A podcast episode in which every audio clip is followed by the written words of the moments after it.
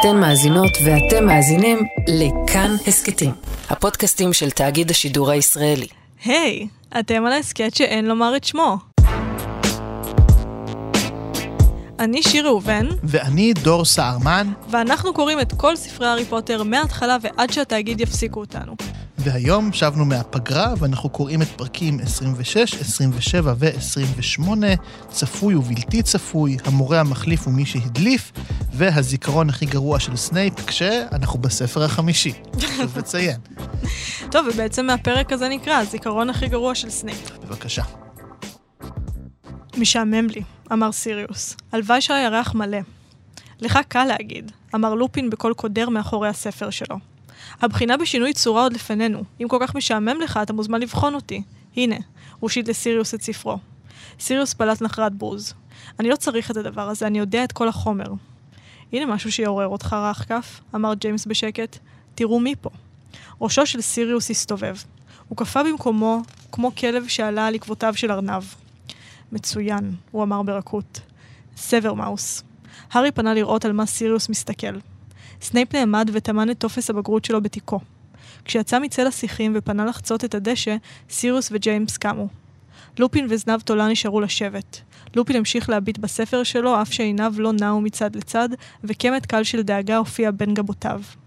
זנב תולע העביר את מבטו מסיריוס ומג'יימס אל סנייפ בהבעה של ציפייה נלהבת. הכל בסדר, סבר מאוס? קרא ג'יימס. סנייפ הגיב כל כך מהר עד שברור היה שציפה להיות מותקף. הוא זרק את תיקו, הכניס את ידו לגלימה שלו, ושרביטו כבר היה באוויר כשג'יימס צעק אקספליארמוס. השרביט של סנייפ עף ארבעה מטרים באוויר ונחת בחבטה קלה בדשא מאחוריו. סיריוס פלט נביחה של צחוק. אימפדימנטה, הוא אמר, וכיוון את שרביטו על סנייפ. סנייפ, שבדיוק צלל לתפוס את שרביטו, הועף ונפל ארצה. תלמידים הביטו מכל עבר. חלקם קמו על רגליהם והתקרבו כדי לראות טוב יותר. אחדים נראו חוששים, אחרים משועשעים. סנייפ שכב על האדמה מתנשף. ג'יימס וסיריוס התקדמו לעברו בשרביטים מורמים, וג'יימס הציץ מעל כתפו תוך כדי הליכה לעבר הבנות שעל שפת המים. גם זנב תולע קם על רגליו כעת, צופה במתרחש במבט רעב, ועקף את לופין כדי לראות טוב יותר. כן, קשה. תראה, הספר הזה הוא ספר שנוא. לא עליי, אני אוהבת אותו. אבל כאילו, אפילו מתי שהתחלנו את הפודקאסט הזה, אחת הבדיחות שסיפרנו בינינו ובין עצמנו, זה כן. כזה, אוי, מה נעשה בספר החמישי? כן. ואני חושבת שהוא באמת קשה, שוב, כל פעם תזה אחרת, אבל כי הוא באמת מאוד מאוד עמוק. כן, יש בו עמוקים רציניים. הוא קטע שגם ספרותית הוא מאוד עמוק, וגם סיפורית, אתה לא יכול להפסיק לקרוא אותו. כלומר, הייתי קוראת ספר שלם שהוא רק הזיכרונות של סנייפ שם בהגיגית. כי זה באמת כמו לראות תאונת רכבת פשוט. זה מחריד ואתה לא מסוגל להסיט את עיניך. עכשיו, אבל אנחנו נתחיל קודם. אנחנו נתחיל, כמובן. עכשיו, זה יפה שדווקא הפרקים האלה מסתיימים בעניין שקשור לחברות או מערכות יחסים, כי הפרקים האלה מתחילים גם בתמות מאוד יפות של חברות דווקא. שמתי לב לזה. אה, יש הרבה מאוד גילויי חברות ש- שממש מקסימים, כלומר, בהתפתחויות האלה. אנחנו רואים אה, קשר משמעותי בין הארי לבין נביל. אנחנו רואים ששיימוס מתחיל להאמין להארי. אנחנו רואים שאחרי שרון והנבחרת מפסידים בצורה נוראית בקווידיץ', הארי מגלה התחשבות מדהימה ברון, ובגרות נפשית יוצאת דופן, ואומר, אני אכנס לחדר רק כשהוא יוכל מספיק זמן להתארגן ולהעמיד פנים שהוא ישן. אה, כשטרלוני, השיכורה, כן, עומדת בפני פיטורין, אנחנו רואים איך המורים תומכים בה כל הזמן. וגם התלמידים. והתלמידים גם, ואנחנו רואים, תכף גם נגיע למה שקורה כשהראיון עם הארי מתפרסם, איך גם התלמידים וגם המורים אה, מביעים כלפיו הרבה מאוד הערכה, שזה מקסים. כלומר, את, את רואה פה באמת את ה... את הערך של, של חברות ושל אחווה בגילויים הכי הכי יפים שלה, שזה כמובן הניגוד הכי בולט למשטר אמברידג'י, mm-hmm. שהולך ולכאורה מתבסס, כי פה מתחיל מהלך מאוד מעניין. כי הפרק הזה מתחיל, כן, לכאורה, ב... ובכלל, כל הפרקים האלה, שאנחנו נקרא עכשיו, עוסקים באיזושהי התבססות של הכוח של אמברידג', אבל פה כבר אנחנו רואים שזה לגמרי רק לכאורה, ושזו חוויה עירומה לגמרי. כי למעט אולי באמת uh, כמה תלמידים מסלית'רין, אין אף אדם בהוגוורטס שכבר רוכש לה איזשהו מינימום של כבוד, או ששם עליה פס. כלומר, אנחנו רואים את זה כמובן הכי יפה בזה שהתוכנית של הרמיוני עבדה בצורה מדויקת אחד לאחד, כי היא פשוט קלטה בצורה כל כך טובה מה זה הריקבון הזה של אמברידג'. אני מאוד מסכימה איתך, וזה התבלט לי במיוחד ברגע שבו אמברידג' מפטרת את פרופסור טרלוני. אה, שזה רגע שאמברידג' היא פשוט רעה בו כדי להיות רעה. זה הפגנת כוח רק לשם הכוחניות. עכשיו, שאלתי את עצמי, למה שהיא תעשה דבר כזה? כי היא כבר מחלקת צווים, והיא כבר אסרה על הארי לשחק קווידיץ', והסמכות שלה כבר עולה על זו של דמבלדור. אז למה גם לפטר את פרופסור טרלוני? מה היא מקבלת מזה? ועוד לעשות את זה בצורה המשפילה הזאת, שאנחנו קוראים שהתלמידות שאוהבות אותה בוכות ומתחבקות, כי אין דבר יותר קשה מלראות אדם שאתה מעריץ ונושא אליו עיניים מבוזה בצורה הזאת. אז למה? אה, ויותר מהכל, זה הזכיר לי אה, התנהגות כפייתית. זה הרגיש לי כמו רוע כפייתי. אה, והכפייתיות לקחה אותי ל-OCD. מה אומרים על OCD? ש-OCD אלה טקסים שאנחנו מקיימים במודע. אם אני רוחצת ידיים שבע פעמים ברצף, אני מודעת לזה שאני רוחצת ידיים, זה במודע. עכשיו, אומרים שאנשים שיש להם OCD, ואני גם יודעת מניסיון, אתה לא באמת חושב שהטקסים האלה משנים משהו במציאות. אתה יודע שאתה עושה איזשהו משהו שאין לו באמת פעולה, אבל אתה לא יכול להפסיק לעשות את זה.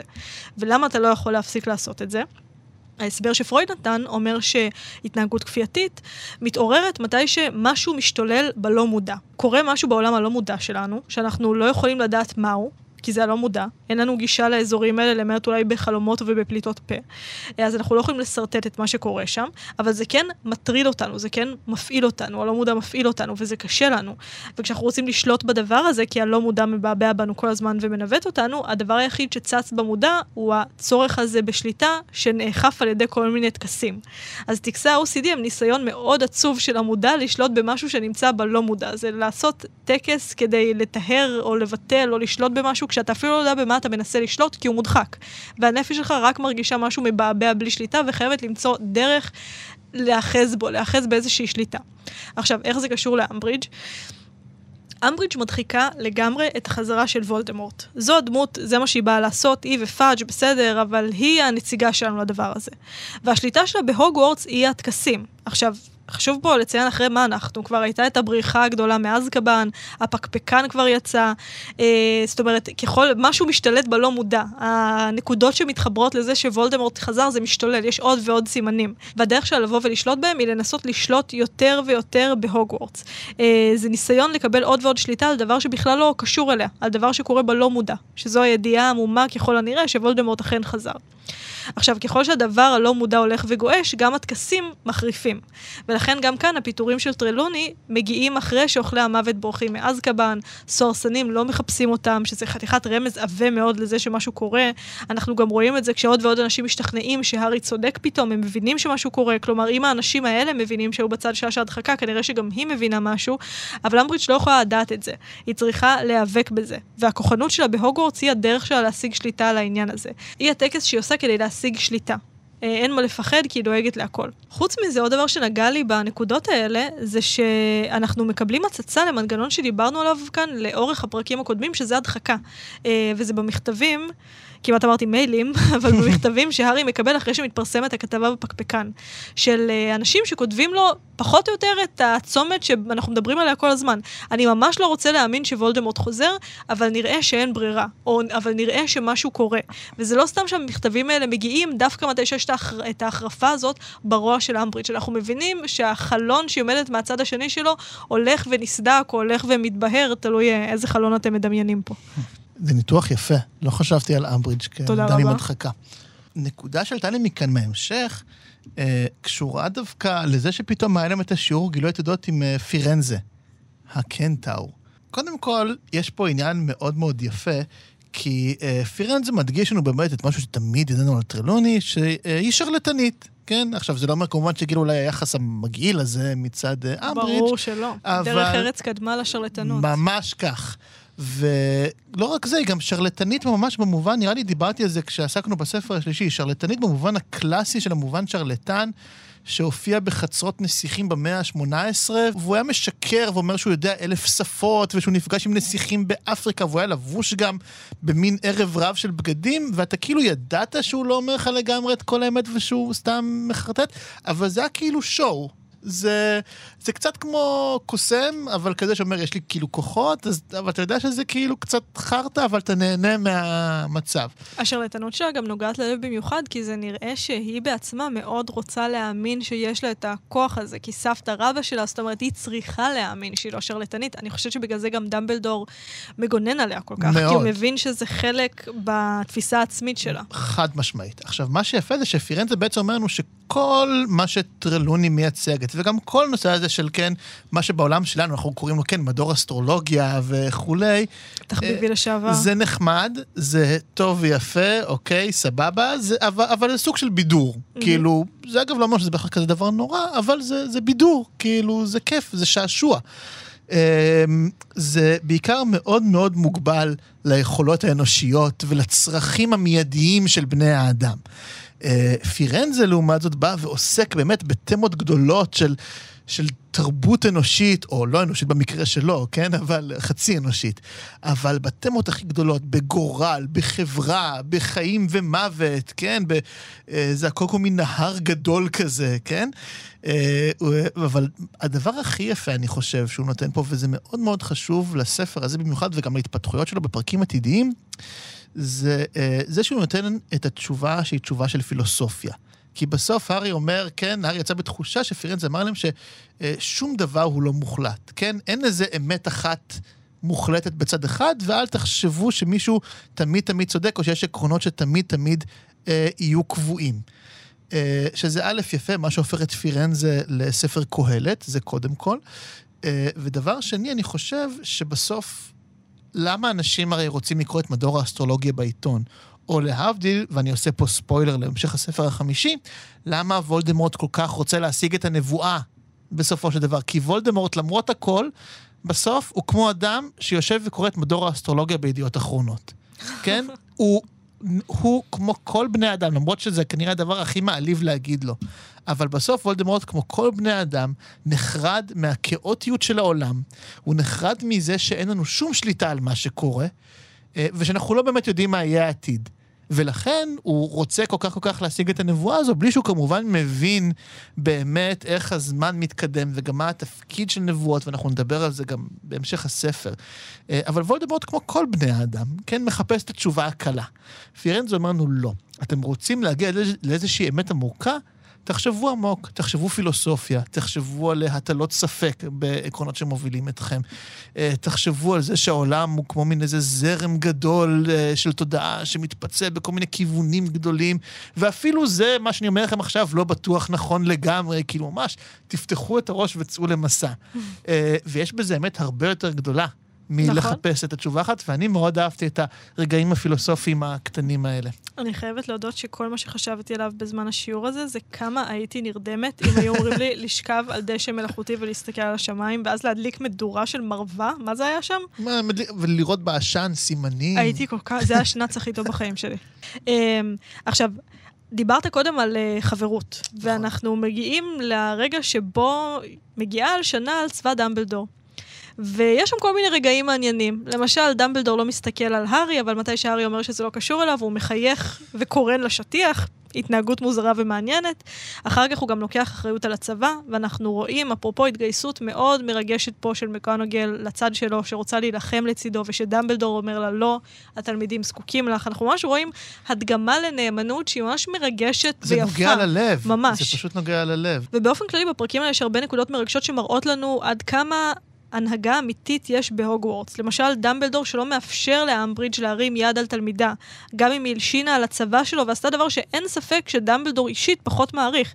היא תלמידה שלו, היא ילדה, והוא מודע לזה כל הזמן, הוא לא נותן לזה לעצבן אותו. וגם מגנוגל, שבלי שום ספק מתייצבת לצד דמבלדור, לא אכפת לה איך זה ייראה, והיא אפילו מוכנה להילחם לצידו עד שהוא עוצר אותה. מגונגל גם דוחפת גם את הארי וגם את התלמידה המלשינה למטה, את שניהם, למרות ששוב, ברור שהיא לא בצד שלה. אבל היא שומרת על התלמידים שלה, היא דואגת לתלמידים שלה, וכי ברור לה שזאת העבודה שלה מעל הכל, והיא חייבת לבצע אותה. להגן על התלמידים, כמו להקנות ידע לתלמידים, זה אני משערת על אותו רצף מבחינתה. וזה פרק מלא אקשן שבסופו דמבלדור עוזב, אבל יותר מהכל הוא גרם לי להתמלא חמימות כלפי הדמויות האלה, על הערכיות שלהם והנאמנות שלהם והאהבה שהן מגלות אחת לשנייה לאורך הדרך, וזה יפה ש... אתה יודע, שווה שהכניסו את אמברידג' רק כדי שנראה את זה. לפעמים שווה לתת את הקונטרה הזאת רק כדי לראות עד כמה עמוקים הקשרים בין הדמויות האלה שהן קולגות, ואתה לא רואה אותם יותר מדי, אה, אם אני לא טועה, מגונגל ודמבלדור רוקדים סלואו בנשף בספר נכון. הרביעי. אבל אתה לא, זה, זה סימן קטן שאומר לך, היא הייתה הולכת איתו עד הסוף, היא הייתה יוצאת נגד משרד הקסמים, היא עד כדי כך חברה שלו, הם עד כדי כך רעים. איזה מילה יפה זו רעים. מילה מהממת. ולא רק זה, הקשר העמוק הזה בין דמבלדור למגונגל וההגנה שהם מספקים על התלמידים, זה עומד כל כך בניגוד באמת לגרוטסקה הזו של פאג' ופרסי ואמברידג', שבאמת כל כך נלעגים. יש פה את הרגע...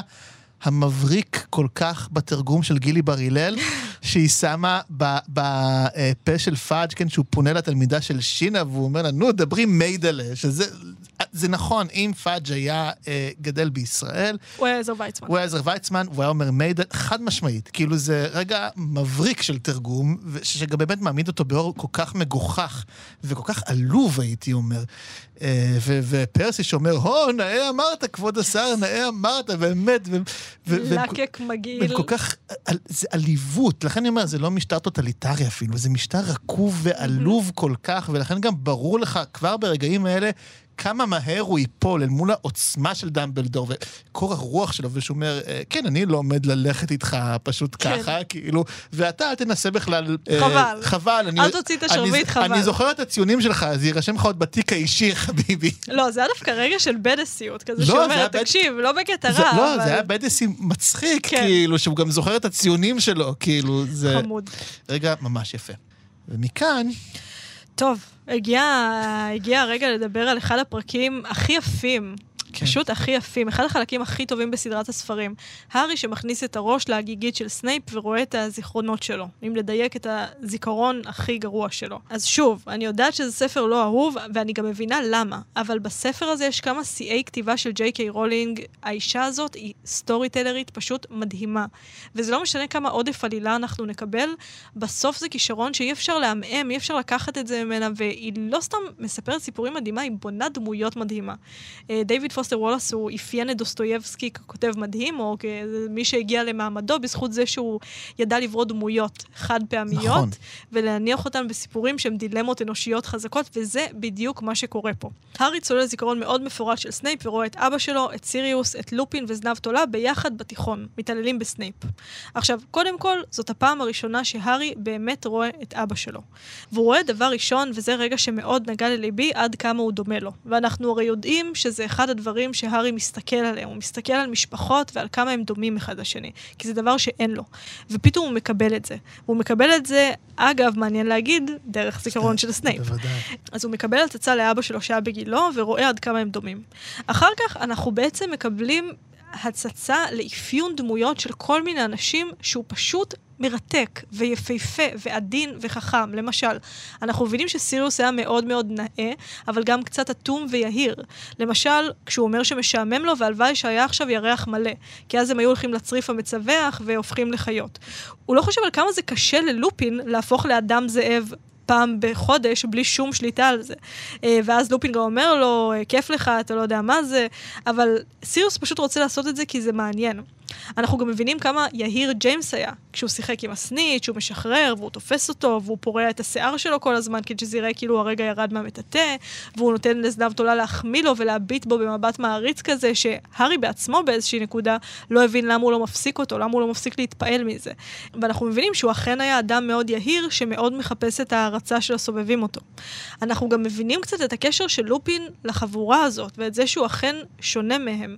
בגלל שבניגוד לסיריוס ולג'יימס, לופין הוא, כן, הוא לא זנב תולה, הוא, הוא לא, לא אפס. נגרר.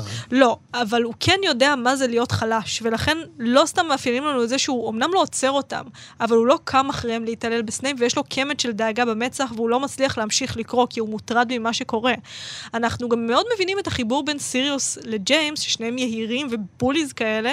לופין אני שואלת את עצמי מה הקשר שלו לחבורה הזאת, והאם הם הסתובבו איתו רק בגלל שהוא אדם זאב, רק כי זה נראה להם מגניב, רק כי זה עוד צבע לחבורה שלהם, אה, להוציא את עצמם להרפתקה. אנחנו גם רואים את זנב תולה, ואת ההתרגשות שיש לו מלהימצא ליד בריונים. אנחנו שומעים איך הוא הולך להסתכל בשורה הראשונה, איך ג'יימס וסיריוס מתעללים בסנייפ, שזאת מין אהבת בריונות ואהבת אלימות כזאת, שבסופו של דבר באמת מובילה אותו אל הבריון הראשי, שהוא וולדמורט. ומה שכל כך כואב בסיטואציה הזאת, היא לא רק ההתעללות שהם העבירו את סנייפ, שאולי הסתיימה בזה שהורידו לו את התחתונים, אנחנו לא יודעים, סנייפ שולף את הארי משם לפני, זה גם זה שלילי הצטרפה. וביקשה מג'יימס לעזוב אותו. וסנייפ אמר שהוא לא צריך עזרה מבוצדמית.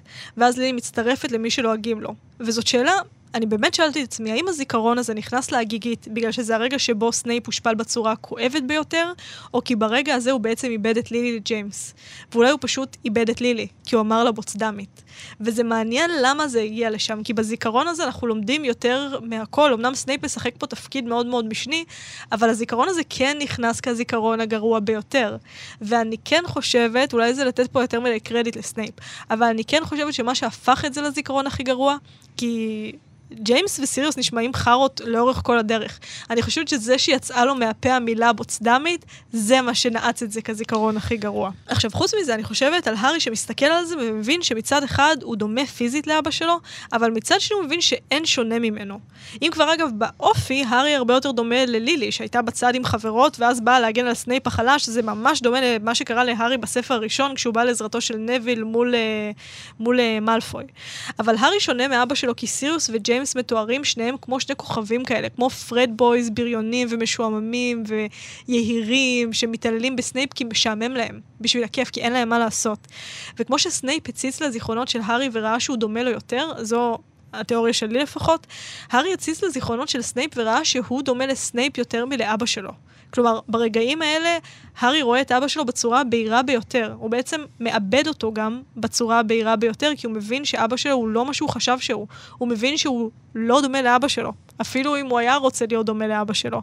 כלומר, אם קודם לא היה לו אבא במובן הפיזי, הגשמי, כי אין מה לעשות, אבא שלו מת, עכשיו גם נלקחה ממנו המחשבה שלו על אבא שלו ועל כל הדברים המדהימים שהוא שמע מסיריוס עליו. כלומר, עכשיו גם נלקח ממנו הדמות, הפנטזיה שהייתה לו על אבא. עכשיו, כמובן, בסוף הפרק הזה סנייפ שולף את הארי מהזיכרון שלו ואומר לו שהוא מפסיק ללמד אותו הלטת הכרה. וזה קטע מאוד כואב, לא רק כי הארי מאבד את היכולת לרכוש את המיומנות הזאת, אלא כי אחרי הזיכרונות האלה ברור שהארי וסנייפ הם אויבים רק מתוקף ההרגלים שלהם, רק מתוקף ההתמקמות שלהם אחד מול השני. ואם יש משהו שאמור לקרות אחרי החוויה הזאת, זה שהם יבינו עד כמה הם דומים. עד כמה הם עברו חוויות דומות, ולא יודעת, התחבקו, זה לא האופי של אף אחד מהם, אבל ילחצו יד, משהו, וזה פשוט רגע שהולך לאיבוד, ויש הרבה אובדן בפרקים האלה. זה פשוט אובדן על אובדן על אובדן. אובדן על אובדן וחברות על חברות, כן. ופרקים מלאי רגש, באמת הייתי ממש. אומר. אני אה, אסיים ואגיד באמת את מה שעלה לי מתוך ההצצה הזו של הארי. קודם כל, זה שנכתב שהארי הלך אה, והציץ בהגיגית של סנייפ, גם כי הוא קצת אה, אה, הסתקרן, גם כי הוא כזה היה מלא קצת כעס, גם על סנייפ, גם על מאלפוי וכולי, אני לא קונה את זה. צריך לזכור שקצת לפני זה, הארי מקבל לשנייה אחת הצצה קטנה לזיכרונות של סנייפ, כן? בטעות, והוא רואה את סנייפ ככה פתאום קצת עלוב כזה, ו... בוכה ו- כשההורים שלו בוכה צועקים. וכולי, הוא, הוא פתאום, רואה, פתאום הוא רואה את סנייפ כן. כאיזה בן אדם, כאיזה ילד, כאיזה נער מסכן כזה, ולדעתי הוא פשוט רוצה עוד. הוא לא מודה בזה בפני עצמו, אבל הוא רוצה להכיר יותר את, את המורה הזה. כאילו, לכ... רק התירוץ פה שאני רוצה, אולי סנייפ מחזיק פה מחשבה על מחלקת המסתורין, ממש אוקיי, לא, ממש. בסדר. לא, הוא רוצה ללמוד עוד מי אתה סוורוס סנייפ, והוא מקבל את זה אה, בכמויות עצומות, ואת ניתחת באמת אה, בצורה מעולה פה. אני חושב שאנחנו גם רואים פה באמת איך כל הדור הזה של הקונדסאים וסנייפ רקוב לחלוטין, כל המערכות יחסים שם היו פשוט מחרידות, כאילו, זה שהקונדס, שסיריוס וג'יימס מתעללים בסנייפ וזנבתולע מריע מהצד.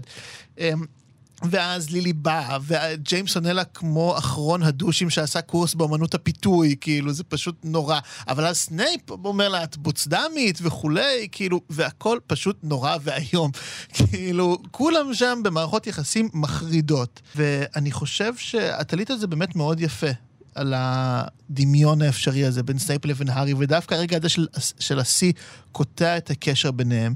אנחנו גם רואים עד כמה סנייפ פה הוא בוודאות אדם משולי החברה, וג'יימס הוא אליטה של האליטות.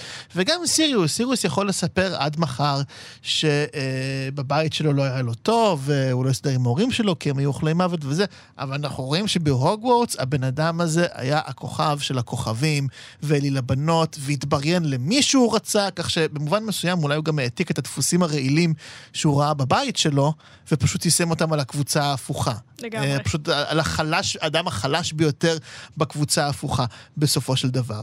אה, ואני חושב שהפרק הזה מסתיים באמת כשהמילים, אני מתאר, פירנזה פשוט מהדהד לי, מעבר לזה שהוא לארד, המילים שלו שהוא אמר אה, לכל התלמידים, שאם תחשוב על זה שיש משהו בעולם שראוי לקבל ללא עוררין, זה בדיוק זה. הארי עד הנקודה הזו קיבל ללא עוררין את העובדה שאבא שלו היה איש מושלם, ושהוא דומה גם מאוד לאבא שלו, ולכן כשסנייפ מעליב אותו, הוא בעצם מעליב את אבא שלו וכולי וכולי. אבל זה הרגע שגם הארי מבין, וגם אנחנו הקוראים מבינים עד כמה כל הנחת היסוד הזו הייתה שגויה, עד כמה מצד אחד סנייפ צודק, שג'יימס היה לפחות בתיכון כנראה אדם בלתי דוחה. נסבל ודוחה, ומצד שני כמובן עד כמה סנייפ טועה עמוקות, וגם סיריוס כמובן, בזה שהם מסתכלים על הארי ורואים את ג'יימס, כי גם הם קיבלו את זה ללא עוררין, אבל הם טועים לגמרי. הארי פוטר הוא אדם בפני עצמו, והוא שונה לגמרי מג'יימס פוטר, אה, שזה יפה וזה חשוב, אבל הגילוי הזה עבור כולם הוא גילוי מאוד מאוד כואב, ולמעשה מעצם ההצצה הזו וה... החורבן הזה שהיא מובילה איתה, מזה אה, בסוף תיבנה הדרך לקרב הגדול במחלקת המסתורים. טוב, אז אנחנו נסיים. בשבוע הבא אנחנו נקרא את פרקים 29, 30 ו-31, שהם הכוונה מקצועית, גרפ ובחינות בגרות. אפשר להזין לנו באתר כאן ובכל אפליקציות ההסכתים, שם גם אפשר לדרג אותנו, לעקוב אחרינו, אני לא יודעת מה עוד, צריך להמציא עוד משהו כדי שיהיה לי שלוש, זה מפריע לי סמנטית. אה, חוץ מזה, אתם מוזמנים גם להצטרף לקבוצת הפייסבוק שלנו, הקבוצה שאין לומר את שמה, בניהולו של דור. תודה רבה, דור. תודה רבה, שיר. ואני רוצה לומר תודה רבה לניר גורלי שהפיק אותנו וערך. תודה.